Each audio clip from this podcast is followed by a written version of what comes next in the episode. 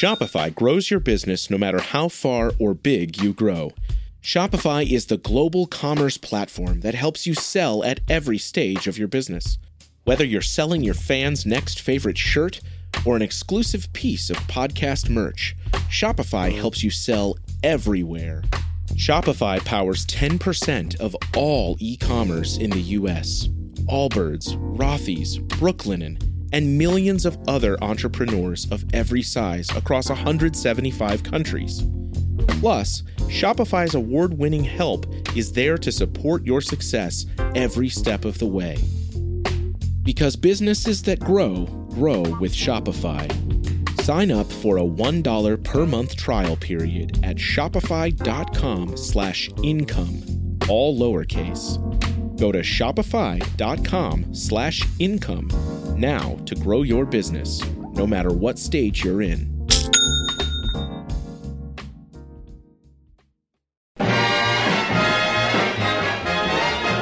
Welcome back to the Kennedy Dynasty podcast. I'm your host, Allison, and I am today joined by a fan favorite of the podcast, someone who has been on, and everyone is crazy about her episode. I get comments about it all the time, how it is one of their favorites, and she's also one of my favorites, Dr. Natalia Molina. Allison, I'm so happy to be back. Thanks for having me.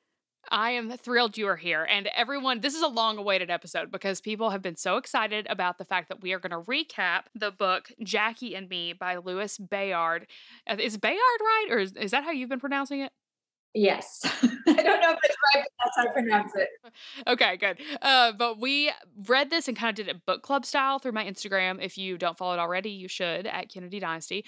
But um, we did like a book club, and I've announced it multiple times on the podcast, and so many people joined in to read this along with us. So I am so excited to chat about this. I just finished it last night, and I have so many thoughts. What about you?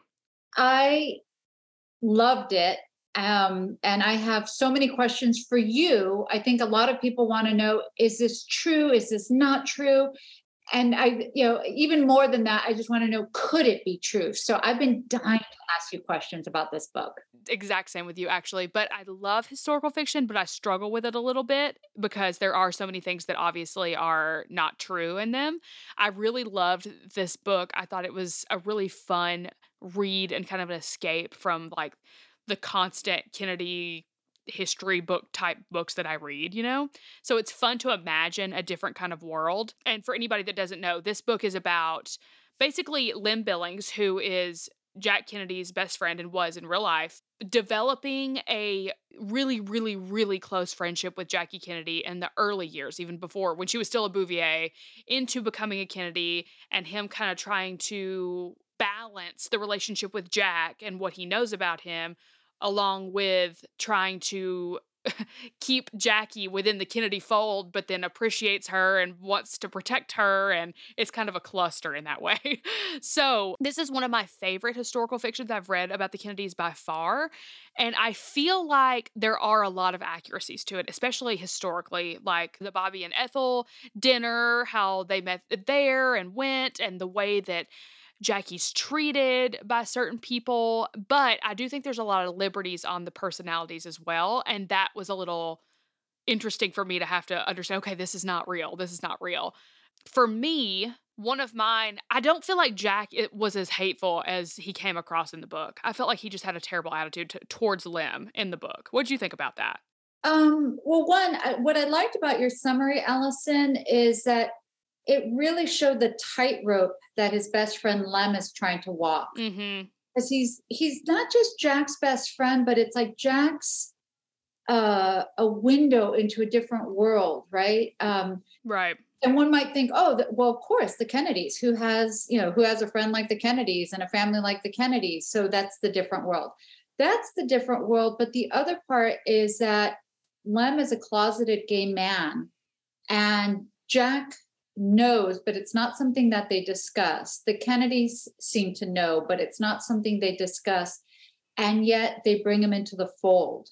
So he feels Mhm. really accepted by them. Um, and yet they're not really his family. And he performs duties for them, right? He's the one that helps Jack out of binds. He's the one that is the person who goes out and handles Jack's women for him and you know all those kinds of things so mm-hmm. um, it's that kind of insider outsider status and it's a really nice parallel to jackie uh, who's also both you know we only think of her as an insider as stylish and first lady but we get to see her before she's that and we also see mm-hmm. that outsider so i act, i guess i'm saying all that also because i'm curious when you say that jack uh, comes off that you didn't think Jack was as hateful. Can you give me some examples? Because that's actually not the word that I I have an idea of what you're talking about, like the way he kind of disregards Jackie and, and certain things, or or even towards mm-hmm. when their relationship changes. But um, I want to make sure I know what what you're thinking of because that's sure. not what I had in mind. Sure. Okay. Hateful in also that's a very normal Southern term. It doesn't hateful to the rest of the world. I feel like is like a really deep word to us. It's like quit being so hateful. so it's like a different. I guess hateful was the wrong word to use. I think he was just kind of dismissive or picked on him a little extra than I would expect that they really did in real life. Um, just like it seemed like every single time Jack was speaking to him, like it was he was endearing to him. Like when he sp- talks about how he took care of him when he was sick and he like he- held the rag on his head, all those kinds of things. But a lot of the communication between them in the book, I don't know, it just seemed like every single time Jack spoke with him, there was something kind of borderline rude that he said that was picking on him. I don't know. Am I wrong in that way? Yeah, no. Well, one, I love already that we've gotten into Southern culture as well. So, little bonus. I would literally say to my husband, who says like, "Go over there and get that," I'll be like, well, "Quit being hateful." Like, it's not. But hateful technically is a much harsher word than it I intend it to be. I understand. Um, I think what comes across for me in the book is that Jack Kennedy, not just for his best friend Lem, but even within his family, is kind of the chosen one. Um, you also have a sense of I mean, if I'm going to use the word hateful, I'd say more with Joe Joe Kennedy. That for Joe Kennedy, he's the cho- not so much the chosen one as the one that's left. You know, because his totally. son has died. So he's the one that he's the horse they're all betting on, and they're all going to turn their life inside out for him. So it's not just Lem who uh, there's a power dynamic there because one Lem is is a closeted gay man but he's even before we get to that, because they become friends in high school at Choate, Lem doesn't have money. And Lem says at the beginning, you know, it's not even so much that Jack didn't take into account that I didn't have money. It's like he didn't even realize it. So he would say, like, meet me in the city or let's go out to dinner and not realizing i didn't even have money for the dinner i didn't even have money i, I couldn't i didn't even have the clothing so there's just a kind of obliviousness to JFK that comes with being JFK. And it's not just with a friend that there's a power imbalance. It comes out really quick, really quickly and early on how much Bobby is his fixer. And so that was really interesting to me to think of like Bobby as then being his attorney general, but even earlier in life, when you know um, Jackie's not inside the reception at the wedding. It's Bobby, not Jack, that goes looking for her. Yeah, no, that's true. And I do think I, I do think instances like that are pretty spot on, probably between the reality versus this book. You know, um, we I mean we know that as you just said, how Bobby was the one that kind of chased after her, took took care of her after um, her first i think i believe it was her miscarriage or maybe the stillbirth one or the other. Bobby was the one that was there and in the book it's actually lem but i think in real life it was actually bobby. So so there are definitely instances where that is a true jack in every way and i totally agree with what you said about joe senior in this book. He came across as just a tyrant like like really brutal in my opinion. I think that in real life, um, it seems like Jackie actually really loved Joe Sr. and like really had a soft spot for him. And it seems that in real life, although he was a really tough parent, I think that the entire family really did have a deep love, and respect, and caring um, side for their father more than him just being, you know, a dictator over them.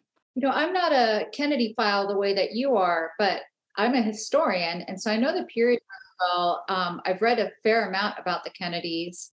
And a, a long time ago, even before we started talking, I read the Joe Kennedy biography. And with all that, this book, it, with its limited scenes of the Kennedy family as a clan, really gets across what, what the author calls the tribal culture of the Kennedys. And so you can also see that it's it's less of a question about whether the parents are good or bad. Um, it's more of a question of the kind of culture that they create. You know, because as kids, you don't know whether your family's normal or not normal. You just know that it's your family. And there is definitely a culture to that family from the expectations they set from you know the kinds of conversations that they were expected to have around the dinner table and in this book and i don't know if this is quote unquote true but it it seems in keeping with the family that even their like vacation home right it was uh whoever got there got whatever room was set up so it's like you didn't even have your room you were kind of mm-hmm. interchangeable as kids uh, when they play sports that if someone gets hurt, everybody just kind of laughs at them. And that part of their family stories are about, hey, remember when so and so got hurt? Remember when Lem came over and got burnt by the shower and had third degree burns and had to go to the hospital? And it's just this kind of, um, it's a very difficult culture to break into. And that's the other role that Lem plays, which is also why it couldn't have been a family member that was the one that was the bridge for Jackie, right? It couldn't have been Bobby that mm-hmm. was Jackie because you needed someone who was also an outsider to be able to see the family as Jackie did and be able to kind of translate them for her. Absolutely. I completely agree with that. And I do think the author, as far as the tribal sense of the family, he did a good job of pulling in historical accuracies as far as saying um, Jack even quoted when he was talking at some point about uh, Rose and how she was gone a lot. And Jack was quoted as a child saying, What kind of mother would leave her kids behind? That's true, if I remember correctly. Also, um, obviously, like you said, the dinner table, they have the whole conversation about how Jackie was brushing up on news clippings and stuff before, and Lem sat down and got embarrassed at the table because he didn't know an answer or whatever. That's also, as we know, very true. So they did a really good job in pulling um, accuracies in that way, or Louis Bayard did. And and I'll just follow up on that and say uh, what I really loved about that is you know, as a historian, what we do is we look at those archival clippings or those newspaper clippings like Jackie did, but we may look at them 50 years later, 150 years later, and that's our archival evidence. And of course, um, you know, in documents and and films and photographs and diaries, all those things, but they aren't going to answer all our questions. And so when you're writing, you do need to have an imagination about how maybe one event is tied to another event and really get a sense of, you know, give the reader a sense also of setting the scene. And so while I, I think what I was surprised by was that while it is fiction, it is based on using those quotes that we know are accurate, you know, even from their own interviews where it comes from their own mouths. And yet you have to have an imagination. So, you know, if it can be true that Rose Kennedy told, you know, a little Jack Kennedy, or that a little Jack Kennedy would say, What kind of mother leaves their kids behind like that? Then it can be true that perhaps she would use uh, the silent treatment on them. You know, it's that way that, like, nothing he whatever he writes isn't that far afield from what we know so we kind of accept it because as a reader whether it's fiction or nonfiction you have to build a relationship with the reader. The reader has to trust you. They can't even in fiction you can't just go and write something that isn't fitting with somebody that is either a public figure or fitting with their behavior even as a character from everything you've seen in the novel it has to make sense and the way that Louis Bayard writes this novel, it makes sense. I completely agree. Let's talk about how he developed the character, but really, again, very accurate. Um, of Jackie as Jackie Bouvier versus her becoming Jackie Kennedy than Jackie O, like the young Jackie Bouvier. What did you think about her personality within the book? Did you did you seem to find it true and real? What did you think? that was one of my favorite parts. Um, you know, we're so used to thinking of Jackie Kennedy than Jackie O, but not Jackie Bouvier. And when we do the things that I know as a non-expert um, are the internship that she got at Vogue, uh, where you know she gets to to be um, an, an intern at Vogue, and she's supposed to travel. She does give it up, but this is the same internship that the writer Joan Didion, who's from California and who recently passed, and if you love you know fiction in California, like you're going to love Joan Didion, and, and she's written all kinds of books since um, about grieving the loss of her husband, the loss of her daughter, and so like this is a, a, a storied, coveted internship, and to think that Jackie had it, we knew that she was a working woman, but it's very different to have Lem talk about what that meant, like went up and down the city streets in her heels, lugging her camera, having to talk to people when you know she was a little bit shy. All these kinds of things. I i really appreciated it. And that we don't think of jackie as a as a rebel in any way and yet he wants to paint her that way with little things like maybe she was smoking um the that she resented her mother for trying for her mother trying to marry her off and so that you actually then see her marriage to Jack Kennedy as a choice. And, and I thought that was interesting, right? Because in a way, you have this sense of, oh, it's the Kennedys. Who wouldn't want to marry them? Look at them. Um, and, you know, they write the scene, their marriage scenes that way, their wedding scenes that way. It's almost like, you know, it's, it's this, um, of course we have to film them. Of course we have to photograph them. And then, of course, later with the Camelot, that she herself helps create this. And yet you see that, you know, at a different time she may have chosen something differently and we see that she does years later when she becomes an editor and, and the jobs that she gets so i really enjoyed that what did you think I did too. It was hard for me at first as far as her personality came off in the book, almost as being um what's a good word for it? I don't know, self-conscious in a way in her relationship with Jack, how she that was developing. She'd be like, Well, well, what has he said about me? Did he say anything? And she's like worried about what if he doesn't want me like this? What if he at first I was like, Jackie would never be that way. And I was like, wait, hold up. She's 20, what, two or to 23?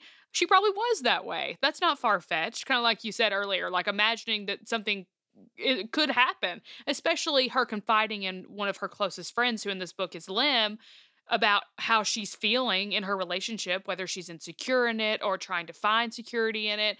And I loved also how over time, her um, inquiring camera girl questions kind of changed. How at first it was like a random whatever, and then suddenly it, they would frame to her life like revolving around relationships or almost seeking answers in some way. And so, so I over time I really had to really remember, okay, this is historical fiction. This is really not far fetched for her age, for that a, a person of that age in this position and i just really really loved seeing this side of her and kind of more of a young woman versus the first lady we know and love. Yeah, absolutely.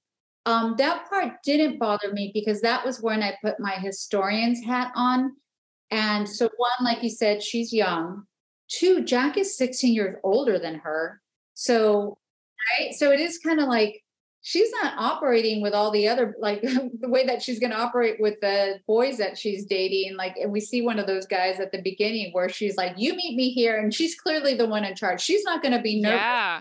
another 22 year old but here comes this and he's not just 16 years older he's this self-centered 16 16 years older guy um the other the historian hat that i put on was this was what women were taught at this time was their value was in being desired.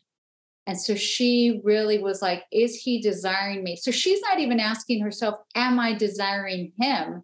To which the author's are you know kind of argument is no she's not always desiring him. Sometimes yes but she also has options. You know there's this guy that she met while she was in paris. And so you know, it's the way that women are taught to be the object of desire, not the ones who get to be desire. And while he shows us these kinds of insecurities about her, what I really liked is that he also shows us that she's smart. Not just smart, like she's well educated or book smart or even street smart, but that she has a crit she's a critical thinker and that she's calculating not in a not in a negative sense, but in a way that she can piece things together. And so one of those examples is when Lem is trying to break it to her, which he never quite does, that Jack will likely cheat on her. He starts with an, an, anal- an analogy. And right away, she just goes, All right, who's this analogy about? Who's the one in the water? Who's the one headed towards danger? Who's the one this? What's the scenario? And so there's a lot of things that while she may be insecure uh, which is fitting for a woman of her age in that kind of relationship during this time period.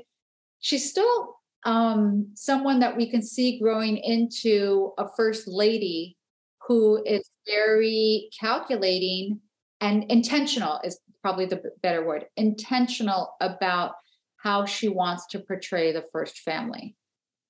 Yeah, I I totally agree with you on that. So well written in that way. Let's talk a little bit about the relationship that develops between she and Lem because I know from obviously studying the Kennedys that he really was a huge part of their family and a huge part of Jackie's life as well, because obviously he was a huge part of Jack's life. But it was interesting for me to see this early look at it just because I have I've only studied kind of White House year. I mean, I've studied it all, but as far as seeing Lem pop up, it's mostly if it's with Jackie, it's in the White House years, if that makes sense. So um, I thought this was really, really interesting, and I loved the kind of battle that Lem had of figuring out he's got these two people that he loves and adores so much, but there's different needs on either side. And how is he to take care of both of them when these needs are so vastly different and about each other.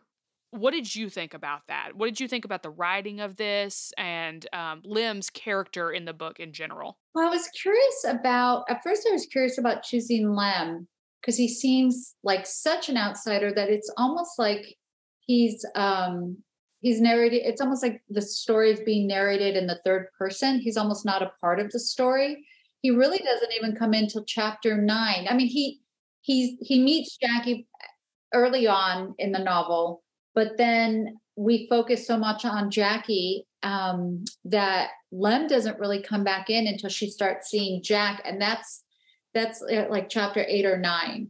And so at first I was like, huh, I wonder how useful of a tool this is. And then, as I mentioned before, you realize, oh, he's an outsider. She's an outsider. He needs to translate this culture to her. And that makes sense. Um, I also really like that he's the one that I think I think it's easy again to kind of step back and say, oh, their relationship was good or bad, or should she did she know about his extramarital affairs? Should she have put up with them? That kind of thing. And the way that he's able to mediate between them, he's able to we're able to understand that if she did know and you know and knew or like and knew early on even before they were married that it was presented or you know kind of um, unfolded in a way that you could see was pal- palatable to even an intelligent confident woman. Um, and then also you know why she stayed why she was silent all those kinds of things right? Because you know we're not just talking about when Jack Kennedy was was alive. We're talking even decades later that nothing has ever come out in that way. So I, I, I thought the character does a lot of really interesting work um, in that way, and then it's just also kind of fun to to think about, you know, Jack Kennedy as in boarding school. How did he develop the way he did? Why is he that way? Um, what is his relationship to his family? And Lem, Lem is kind of like an interpreter for us. Yeah, no, I, I agree with you. Um, he really is in this story, and and one of the things I really loved, and I even marked in my book to read, and I don't want to give too much away just in case someone hasn't read yet, but I mean we kind of are. That's kind of what we're doing anyway. There's a line at the end of chapter 35 where he says, "In defending Jackie, I lost him, and that in defending Jack, I lost her, and that I'm still not clear what that leaves me with."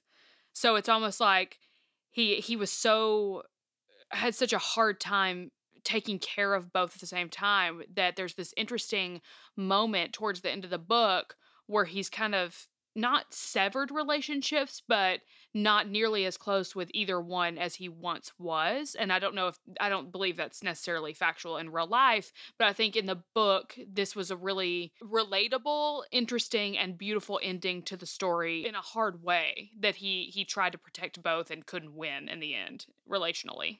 I think that while we, we there's no way to know what that means historically what I like about the book too is uh, what I like about the author is that he clearly understands human nature. Mm-hmm. And there's just no way if there's a couple and they have a confidant and that confidant knows that someone is cheating and, you know, you have to pick a side eventually.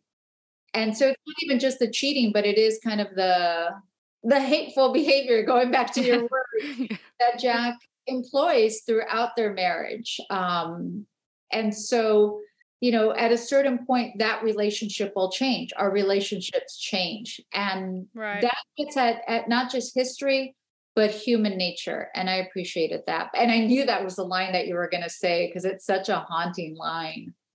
It really is, and it just it makes sense. I I even think to different different relationships within my own life, whether they be you know childhood ones or one later, that that truly does happen. You he kind of saw in this book. Not saying that this relates to anything that's happened with me, but I'm just saying in general. Even though Jack was his boyhood best friend, he realizes in the end that Jackie, who he's come to know so well, deserves a better treatment and knows that and kind of it's just a tortured internal dialogue of trying to figure out okay do i give her what she deserves or do i take care of this person who's taken care of me for so long? Yeah i mean the other thing is louis bayard is just such a beautiful writer. I mean his vocabulary is incredible. Um, he's able to really paint a picture the other line that I really liked, and again, it shows us, well, the line that I really liked is when Jackie is, he, he says something like, I stare down uh, the Schrodinger's box of Jackie's life, and that's referring to this experiment I had to look this up and I still don't fully get it because it's very it's very meta, very physical. I looked it up too. yes. there's, there's, and I know this phrase, but I still every time I hear it have to look it up where there's a, a cat in a box. They're doing this experiment and there's all these little variables where the cat could die. And it, it's like as long as you don't open the box, the cat is alive. It's what you know. And so it's kind of like the path the path not taken, right? The road not taken, but he uses this analogy of the Schrodinger's box that you know there was somebody else that Jackie could have ended up with, and I won't give away more. But when Jackie's discussing it with Lem, she says, "Jack needs a wife." The other person that she's um, you know um, met in Paris, he needs me, and that is again, you know, we don't know how she felt about that. But we know that's such human nature in terms of how people evaluate relationships, and in, terms of, I would say, almost how women do, right? Because and um, this, at least women in this period of, once again, we see Jackie's not thinking, "What do I need? I need this. I want this." Instead, she's like, "Who will desire me? Who will make me feel loved because they love me?" And so that's another you know way in which he's he's letting us know that she entered into this relationship um, as a choice but that again she's kind of swimming in the cultural norms of the time that said that never really gave her not being a wife as an option and not really asking herself first and foremost what do you want when you decide you want to be in a relationship or stay in a relationship yeah his writing was beautiful in that way. I really i just love this book i really really did. It's so complex in interesting ways and it's fun for me as a kennedy fan or enthusiast or whatever i am.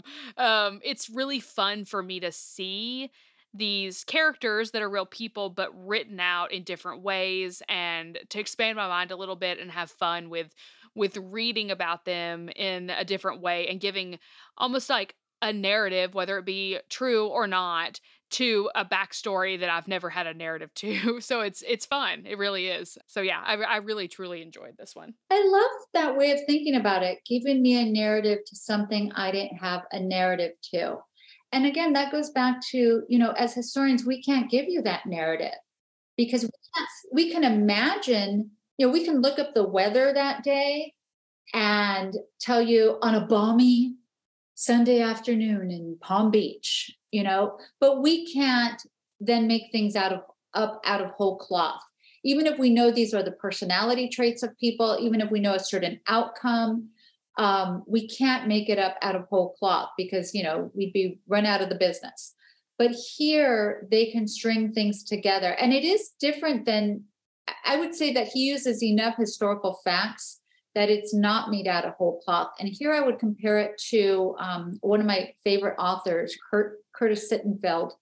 Uh, she wrote a book called Rodham, and this is based on Hillary Rodham Clinton's life. This is not a novel like Jackie and Me, where she you're kind of doing this uh, history based on facts, and it parts could be true, not true. This is one that's really an alternative history one in which Hillary Rodham never marries Bill Clinton. And this was published a couple years ago. And so in it, she gets to um, be the one that pursues her own political career. And early on in the novel, because I I don't think I've read her autobiography, but I've read his, um, and I've read the the book Big Girls Don't Cry, which was on the 2012 election. That one we get you know so i have a good sense of her and her political life and kind of the political train and of bill clinton. And so in the early on in their relationship you could see kind of what we see in in jackie and me like oh i could see this happening. But then it veers into this whole thing different thing uh, where she you know doesn't get married. It's really interesting. Um, they're both great ways to tell the story but an alternative history is you really have to kind of let go um, even more so than in this book. Yeah, that would be like a completely just different reality. Which that's that's a really neat exploration too, and it, it, just in a person and a character in general as well. Um, because the thing is, at the end of the day, maybe it's something you'll explore one day, Allison. I know. Now I'm sitting here thinking because it's really interesting because each of us really does have an a different path. Like just like you said, two roads diverge. You choose one, whether it be in your relationships, whether it be in careers, whether it be in anything, where you live, anything that could completely change the trajectory of a person's entire life and their own legacy and history and everything. So it is an interesting exploration to see someone who exists, but in a completely different way. And I think that's what makes it so fun when you really, especially when you're like you, a historian, or me who studies so deeply in, in this this subject, it's fun to imagine a different realm and to get out of the history books for five minutes and read something that's a little more like a fantasy, you know? Oh, absolutely. And I have to, of course, now that we've talked about it a little bit, I have to put in a plug for for the 1998 movie. Many of your listeners probably don't even know it, the Sliding Doors one, which is very much about that kind of alternative reality that hinges whether or not, um, you know, somebody, a woman catches a train, stars like Gwyneth Paltrow and stuff. It's a fun one. I haven't seen that, so now I have to watch it for sure. That's that's tonight's watch. There's no doubt. easier to say than Schrodinger's cat. yeah, true. When I looked it up, I literally had to like read five different things to try to understand. And finally, I was like, oh, okay. It clicked after a while. But I was like, this cat, and how is it alive and how is it dead all at once? everyone, everyone that doesn't know what we're talking about, go look it up, and that will make sense a little bit if you can understand it. But anyway, this has been so much fun, and we're also going to do a uh, Instagram live in a few weeks. We'll have to fit, get it on the calendar. Um, for anybody that hasn't received their book yet, I've gotten a few messages like that, or people that haven't finished it at the time of this episode. Um, go ahead and finish it, and within the next few weeks, we'll get on live and take everyone's questions live and chat about just different topics that are given within the the chat there. So make sure that you stay tuned and follow me on Instagram for that so that you'll get updates of when we go live. Um, Natalia, do you want to talk about your book real quick? And I'll put a link to order it as well. Because last time you were on, it wasn't out yet. So now it's out. So Oh, thanks. Yeah, just um, you know, I, am sure people are like, why is Natalia uh, talking to Allison on, on this podcast? So Allison and I got to know each other because um, I wrote a book called A Place at the Nayarit, How a Mexican Restaurant Nourished a Community. And I was listening to Allison's podcast, and there were so many times where I think, oh, the Latino community had a connection with that. Oh, actually, um, many Mexicans at this time had a picture of um, JFK in their kitchen, in their living room. And so our first podcast that we did together was really making those connections. And even in the book that I wrote, there are Kennedy connections uh, with my own family of when they came to California um, and it just got got me on my own little Kennedy path, but almost kind of a, a Schrodinger's cat, uh, path, sliding doors path. So I look at the Kennedys in Mexico. Um, it was his first trip abroad. I look at uh, Jackie speaking Spanish, uh, trying to court the Hispanic vote.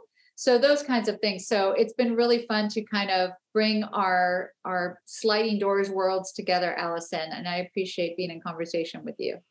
Absolutely. I love it so much. And we I want you to come back again to talk about more topics that align with the Kennedys and your line of study so that it's going to be so much fun. We will definitely be hearing from you again if you are up for coming back. oh, as you know, uh, when we posted that episode, tons of people posted on my Twitter. Um, you can find me at Prof underscore Natalia M on Twitter and Instagram. Tons of people posted, Oh, did you know this connection? Or have you seen this artwork? Or you know just stories about you know bobby kennedy when um, being assassinated in california and then the the mourners who's lined up along the roads uh, to respect his body, his casket as it came by, including in East Los Angeles with, with the majority Latino community. So many connections that once you start talking, they just keep bubbling up. Absolutely. We we always will have things to cover, which I just love so much. There's always always more and there I'm telling you, that's something I always say. People ask me, "Are you about to run out of topics?" I'm like, "I will never run out of topics. There is so much to explore and little side doors even off of the Kennedy's history that there's just infinite amounts of that." So, I will put a direct link to your book and Instagram and Twitter for people to follow you as well, and we will give you guys an update on when we're going to go live Thank you so much for joining me today. So much fun, and I can't wait for the spoiler alert version on Instagram Live. Absolutely. It'll be so much fun. All right, guys, thanks for tuning in, and I will talk to you next week. Come on and vote for Kennedy, vote for Kennedy, keep America strong.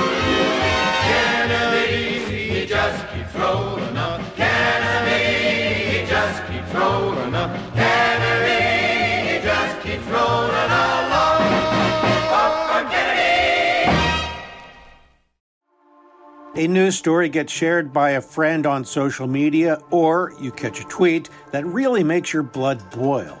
But how do you separate fact from fiction? That's the premise behind Disinformation, a 10 part series from Evergreen Podcasts and Emergent Risk International coming this fall. Tune into Disinformation wherever you get your podcast, and remember don't believe everything you read.